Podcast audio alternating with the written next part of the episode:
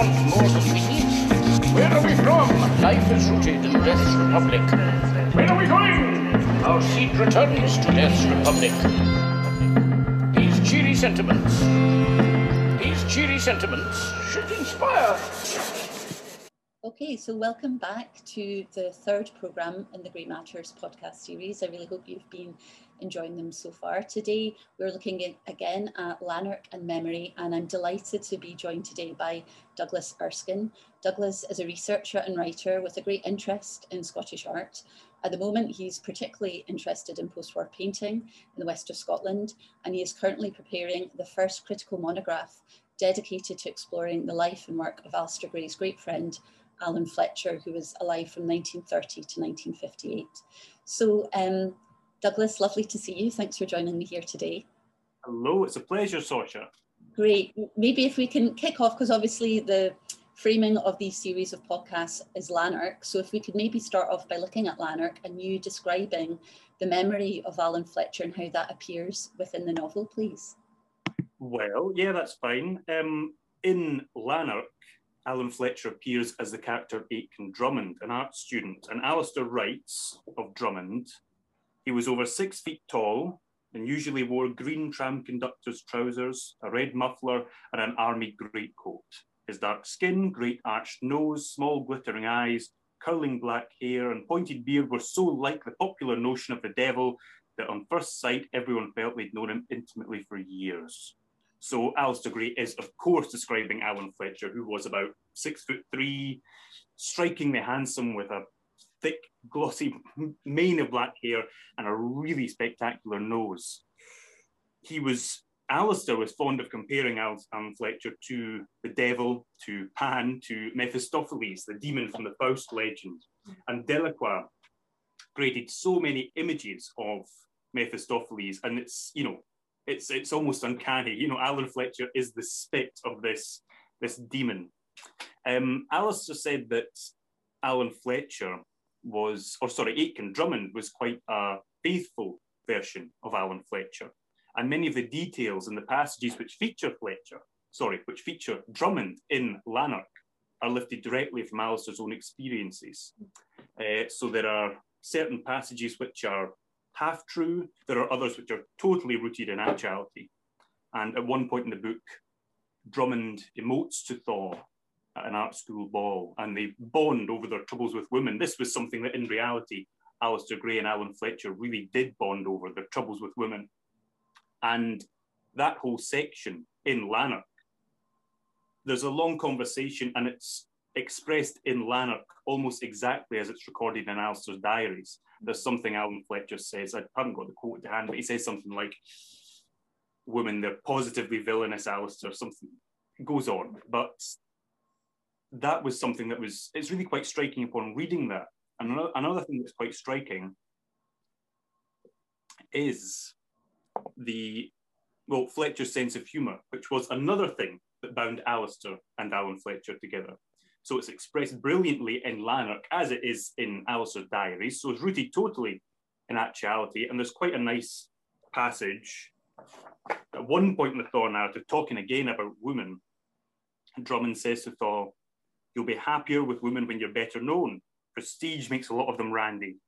Janet Weir used to go around with the president of the Students' Representative Council. But when Jimmy Macbeth grew famous for drinking himself to death, she kept, com she kept company with him for a day or two. Then the film Cyrano de Bergerac popularised long noses and she turned to me. A lot of girls like me because I'm supposed to be a symbol of something. It's humiliating in some ways, but lucky in others. What do you think of Janet? I don't know her. She looks like the Mona Lisa, but has nicer legs. I thought that was quite funny.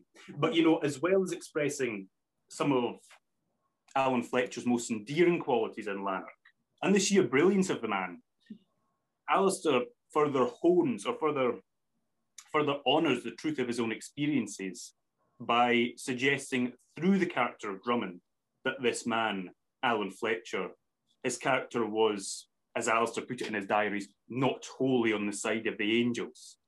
Um, reading through the Drummond passages, we get the impression, well, we get a real sense of Alan Fletcher's, well, how would you say it, infectious, sort of intoxicating energy, his enthusiasm, his reckless gaiety, as Alastair called it. But we find little in the, little in the way of reflection, really, as we find in Alastair's diaries or in nineteen eighty-two Janine. Alan Fletcher appears as the character Alan in nineteen eighty-two Janine, a technical student and a close friend of the protagonist, Jock Cleesh. And Alan Fletcher also appears, well, a version of Fletcher also appears in The Fall of Kelvin Walker. And he is there, the London artist, Jake Whittington. Um, but in Lanark, we might get the impression that Thaw is somewhat seduced by Alan Fletcher's charisma and is willing to turn a blind eye to some of the warning signs that appear now and again in the book. Mm. Again, there's a point when they go into the art school for an art school ball, and I think I've got the quote here. The janitor says to Thaw, "Beware of that lad. When drunk, he's fit company for neither man nor brute." And later in the narrative, we find Aitken Drummond kicks his girlfriend, Janet Weir, in the face. And yet, somehow, this doesn't merit any real reflection mm. on Drummond's character from Thaw. I mean, why is he friends with this man? Mm. Um, and although I mean, he might not be a major character in the book, but we find quite clearly that Drummond can be, well, charismatic, affable, funny, sincere, depressive, um, bitter, and even violent. Mm. And yet, Thaw makes no attempt to reconcile these different characteristics, to seriously consider his relationship with this man. And I think in reality, Alastair felt often that he was at something of a loss to explain Alan Fletcher back to himself. Mm. He was at a loss to explain the tension which hid underneath this incredibly charismatic persona. And I suspect that sometimes he was overwhelmed by Alan Fletcher's charisma. Mm. So in Lanark, Alastair does a very great deal to bring into focus, to bring to life Alan Fletcher's character and some of the, in outlining the facts of his behaviour and of his character. The details offered are often quite revealing, but I do think that sometimes there are, well, there are always lots of details and always lots of, I think Alastair presents more questions than he actually answers, and perhaps more questions than he's actually able to answer in Lanark about Alan Fletcher's character. Mm, yeah, um, that's interesting, because you're obviously talking about how he's depicted him within the novel, but for you as a researcher and what you're doing in terms of writing about Alan, you're obviously reading that against diaries and other entries and trying to piece together um, the persona and the real person, which was Alan, which makes me think, like, why? Because obviously Alan, I mean, we'll get onto that in in a few minutes, but you know, obviously he died tragically young, but he continued to um, to um, to be of real importance to Alastair, not just obviously at art school, but throughout his life. You know, he obviously wrote about him, as you have um, so ably sort of described, not just in Lanark, but within other books. He, he's, he drew him, you know, the A Life in Pictures, the visual biography he created, he dedicated a chapter to his work. He was someone who still, even though he died so young, was very vivid within Alastair's life. And what, what was it about him that you felt um, held such a, an appeal? Well, Alice, Alan Fletcher to Alastair was the true artist. I mean, he was, well, Alan Fletcher, his work at that time in the nineteen fifties went very far beyond student standards. And in fact, it was singularly unlike anything being produced in Scotland at that time, although one might discern links with Joan Eardley, for example, who was perhaps Alan Fletcher's closest Scottish contemporary in very loose stylistic terms. And even with the work of Pat Douthwaite, I mean, Pat Douthwaite had her first solo show in nineteen fifty-eight, the year of Alan Fletcher's death. Um, Fletcher had exhibited widely throughout the nineteen fifties, unlike Alastair. I mean, Fletcher exhibited in Glasgow, Edinburgh, London, Moscow, New York even. And I think this surely impressed Alastair.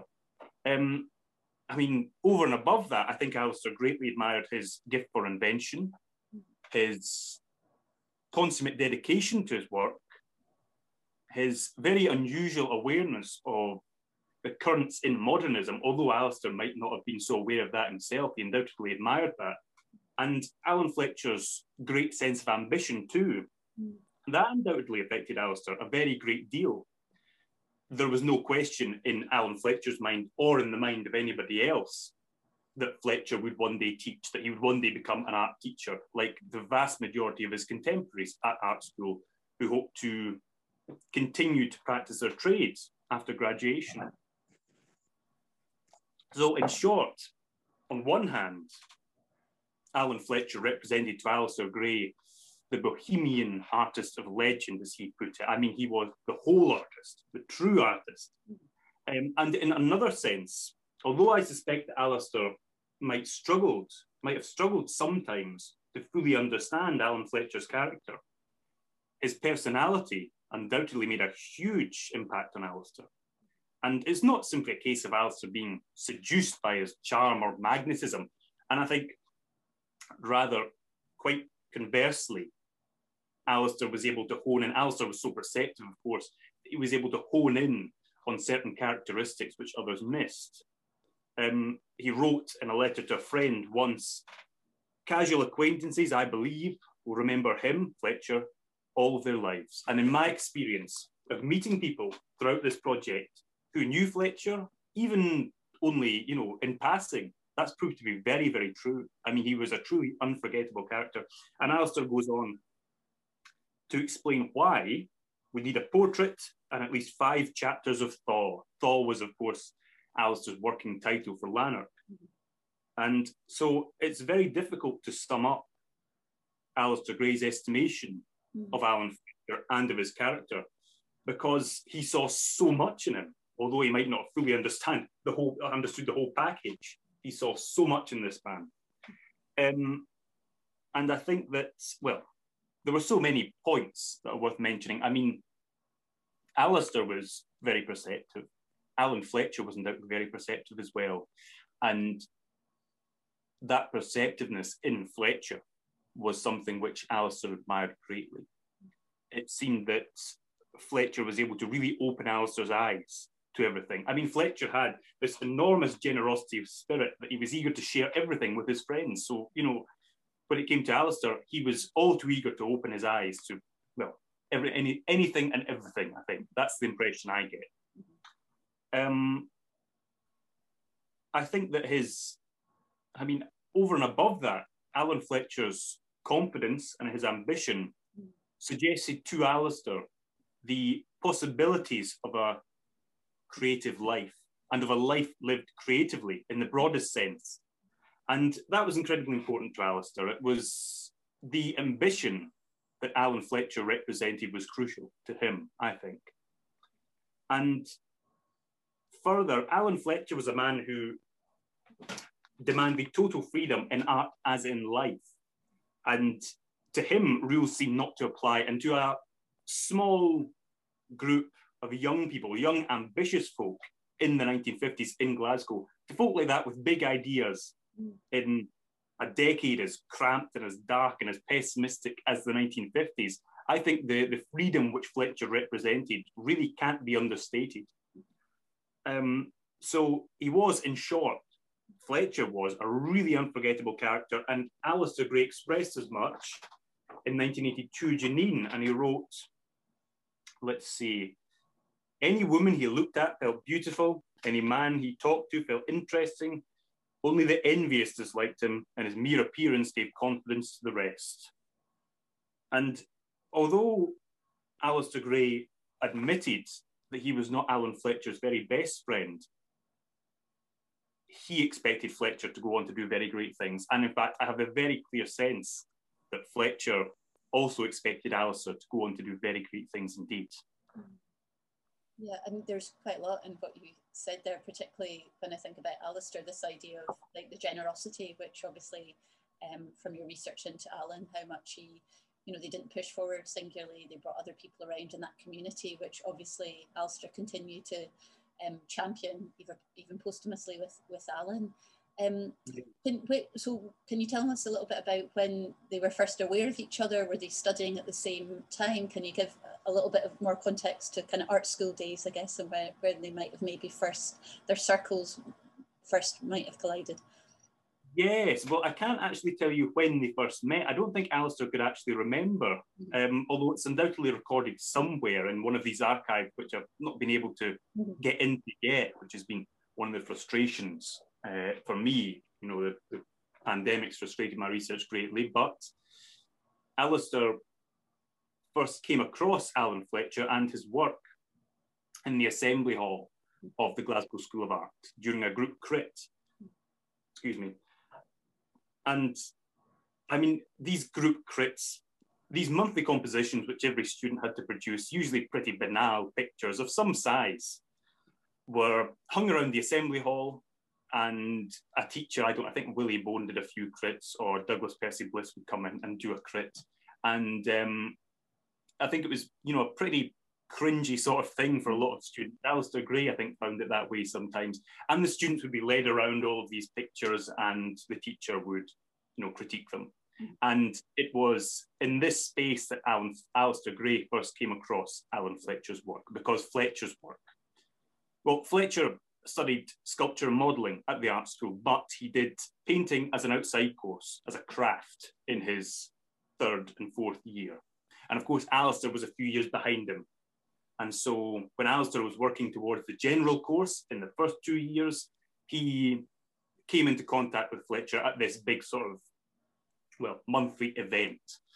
And Fletcher's work, I don't know which work it was, but it was singled out for criticism by one of the teachers, because he was working, I mean, Alan Fletcher was totally at odds with the teachers and their styles. I mean, he was, he got on very well with a lot of them, but he was, I mean, his, his mode of working, his approach, his style, everything seemed to be totally, you know, diametrically opposed to what his teachers were suggesting he do, or often insisting he do. And Alastair was the same.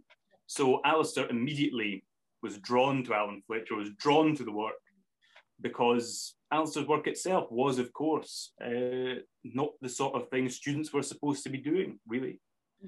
So that's about as far as it goes. I'm not actually sure when they first met, but that's when Alastair first became aware of Fletcher, anyway. Where obviously he was not necessarily, well, in terms of the art school, an outsider, in terms of someone pushing boundaries um, and not afraid um, to, I guess, defend yeah. his position, which you can see the appeal. Um, and also, I guess, him being older too, and the sort of admiration from what you've said, he had an aura around him as well, which seems to be mm. quite magnetic as also. Yeah. Um, Obviously, I mean, Alastair has spoken a lot, but could you maybe, for people who don't know about um, Alan and how he how he died, uh, kind of tell a little bit more about that? Because obviously that had a, a huge effect on, on Alastair, uh, not just at the time, but kind of moving forward, the kind of ripples of that event. Yes, yes, indeed. Um, well, Alan Fletcher was awarded a travelling scholarship by the Glasgow School of Art, which took him on a trip around Europe in the summer of nineteen fifty-eight, and he took this trip with his best friend, Douglas Abercrombie. Alastair had also been awarded a travelling scholarship in nineteen fifty-seven, which took him to Gibraltar. And Alastair Gray's last memory of Fletcher was seeing him off in Central Station some three weeks before his death in Milan. Uh, it was on the first of August nineteen fifty-eight, perhaps around midnight, midnight, sorry, Alan Fletcher stepped over a low wall in the yard of a students' hostel in Milan, which, although it was only, you know, a couple of foot high on one side, it hid a twenty-two foot drop. And it was dark. Alan Fletcher was alone and had probably been drinking. And in all likelihood, it seems that he just vaulted the wall, oblivious to the drop on the other side. And he died of a fractured skull instantly, apparently, and was twenty-eight years old. Douglas Abercrombie, who was with him that night earlier on, uh, saw Fletcher's body when it was recovered the following evening, and he said he was totally shattered. Of course, he lost his best friend in an accident, which was truly grotesque. Alan Fletcher made no, no secret of his terrible fear of accidents, of his fear of falling to his death. And Alastair Gray really brilliantly captures that in nineteen eighty-two Janine, there's a great passage in there which is terribly revealing about Alan Fletcher's fear of heights. Um, most of Alan Fletcher's friends heard about his death in the newspaper. It was printed on the front cover of, I think it was the Glasgow edition of the Daily Express in, well, it was the second of August, it was printed there, nineteen fifty-eight. Carol Gibbons, who had shared a very intimate relationship with Alan Fletcher for some years prior to his death, she was heartbroken. Fletcher's parents, Archie and Mary Fletcher, were, they never quite got over the death of their only son, and according to the family, Alan Fletcher's half-sister, Doris, was devastated to the point of collapse. Um, it caused something of a sensation at the art school at the time. The artist and playwright John Byrne, according to John, when he started at the art school, about a month and a half after Fletcher's death, all anybody could talk about was this death, you know, the death of Alan Fletcher, because he was, even to people who hadn't known him personally, this was a man who was destined to become a really great figure in the arts. Um, Alastair Gray was in Glasgow when he heard the news, and it ushered in for him a period of very serious depression. The, I mean, his bleak state of mind is evidenced so much in the work that he produced in the period. I mean, in short stories like The Answer, and in, oh, I'm trying to think now, poems like Cowardly. And he also wrote another poem about Alan Fletcher called Lamenting Alan Fletcher, which I'll read out now. And he dedicated this to his friend's memory. He wrote, "He will not occur much to us again, unless in the thin way thoughts occur, who was wild and solid and broke doors in and had toys and women his hands knew how to touch. Now what we love in him deprives us of him. Jokes, height, fox grin, great irony and nose will not occur much to us again. They've been put in a box to rot. Night air took the heat from his brain as he lay with a cracked head under a wall. Metal and stone stay shapeless because he is dead. His toys rust, his women mate elsewhere. He will not occur much to us again." So Alastair Gray's admiration for Fletcher, as well as the bitterness and desolation he felt upon his death, is immediately clear here. Um, in Lanark, Aitken Drummond or Alan Fletcher does not die, but Alan in nineteen eighty-two Janine does.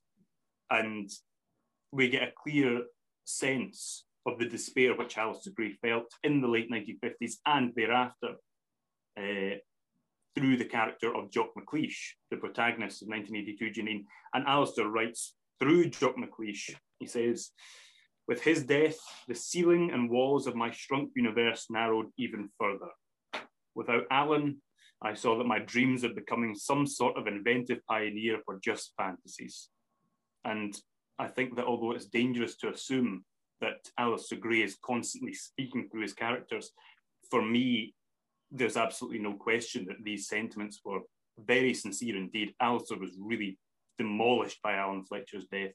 And when we consider the man that Alan Fletcher was, and when we consider Alastair Gray's relationship with him, there's no wonder. I mean, this was a, this is a huge thing for Alastair. So he was really, really shattered, of course. Yeah, and that kind of lack of potential, you think now, if he was mm-hmm. to have survived, what what would have been in the world that Alan would have created, right? It's, um, yeah, that oh. sort of lack of potential fulfilled, which um, I'll yeah. always talk about that, but he was, the re as you said, he was the real deal. He was seen um, and mm-hmm. admired by many as being an authentic, an authentic and unique voice.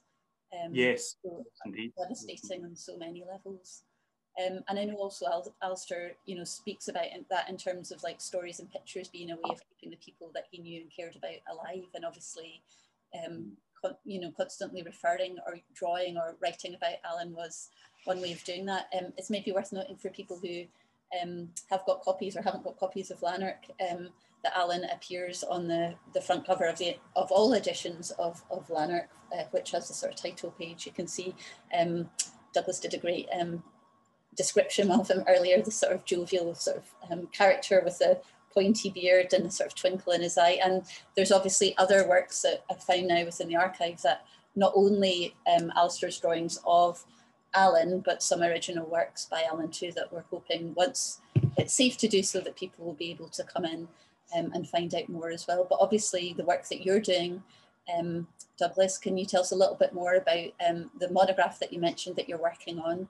Um, obviously restrictions haven't helped that process, but we're up with all of that, and yeah. Yes, they haven't been too good to me, but I have been working on it for a long while. Um, you mentioned there, you spoke about Alan Fletcher's death and the, the question of potential unfulfilled.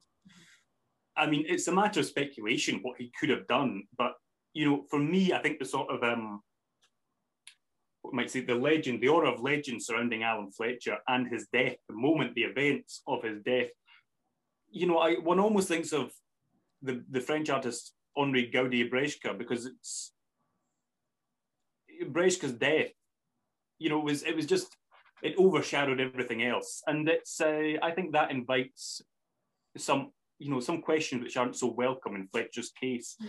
I mean, the question of potential is huge, but the fact is that Alan Fletcher, over the course of, well, maybe four years, five years, certainly two years, the two years previous to his death, he produced work which, well, which Alastair said proved him to be a creative genius. The work that he produced was just, you know, astonishing, really. Um, and when I came across Alan Fletcher's work years ago now in A Life in Pictures, I was astonished that no one had written about Alan Fletcher's work. It's just, you know, Alan Fletcher was a man who was an extraordinary character, who did a great deal, I mean, who had a great effect on Scottish culture through the people he inspired, through Alastair, through Douglas Abercrombie, indeed, through Carol Gibbons, who's another character who has, you know, been shamefully neglected by the arts culture in Scotland because she's a wonderful painter, Carol. Um, so the monograph is still a work in progress.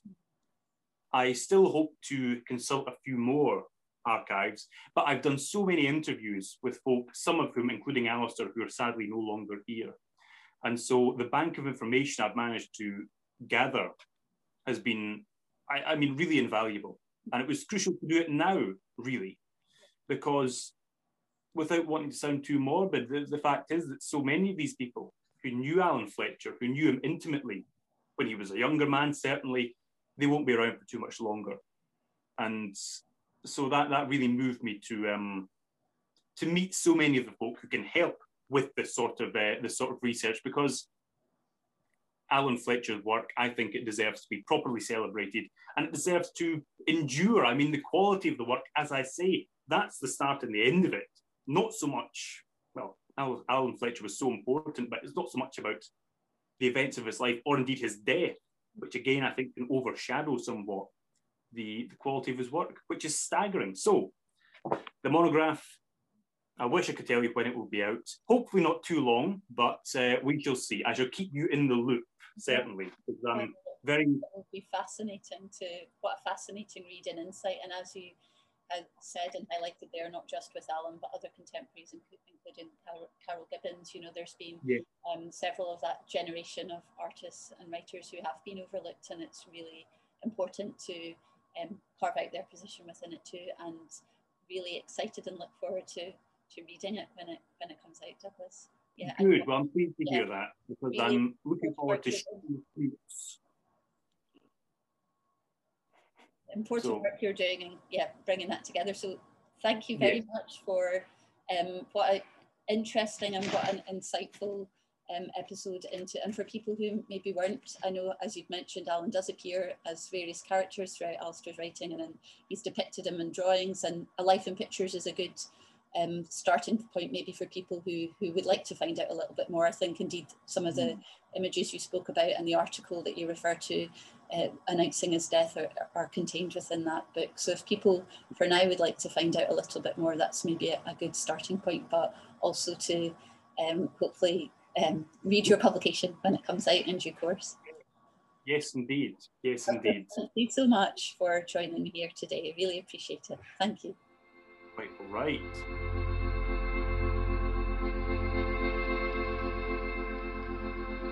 I've always felt that stories and pictures were a way of keeping people I knew alive and as they were.